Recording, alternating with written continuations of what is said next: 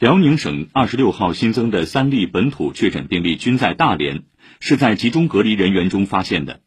大连市下辖的庄河市疫情防控总指挥部昨天介绍，经请示，从26号起将当地1123个封控区调整为管控区，管控区实行人不出区严禁聚集，管控区内的人员居家时也要佩戴口罩，尽量减少家庭成员之间的接触。对管控区内所有人员开展体温和症状监测，实施日报告、零报告制度。大连市域高速口除庄河外，昨天起恢复正常通行。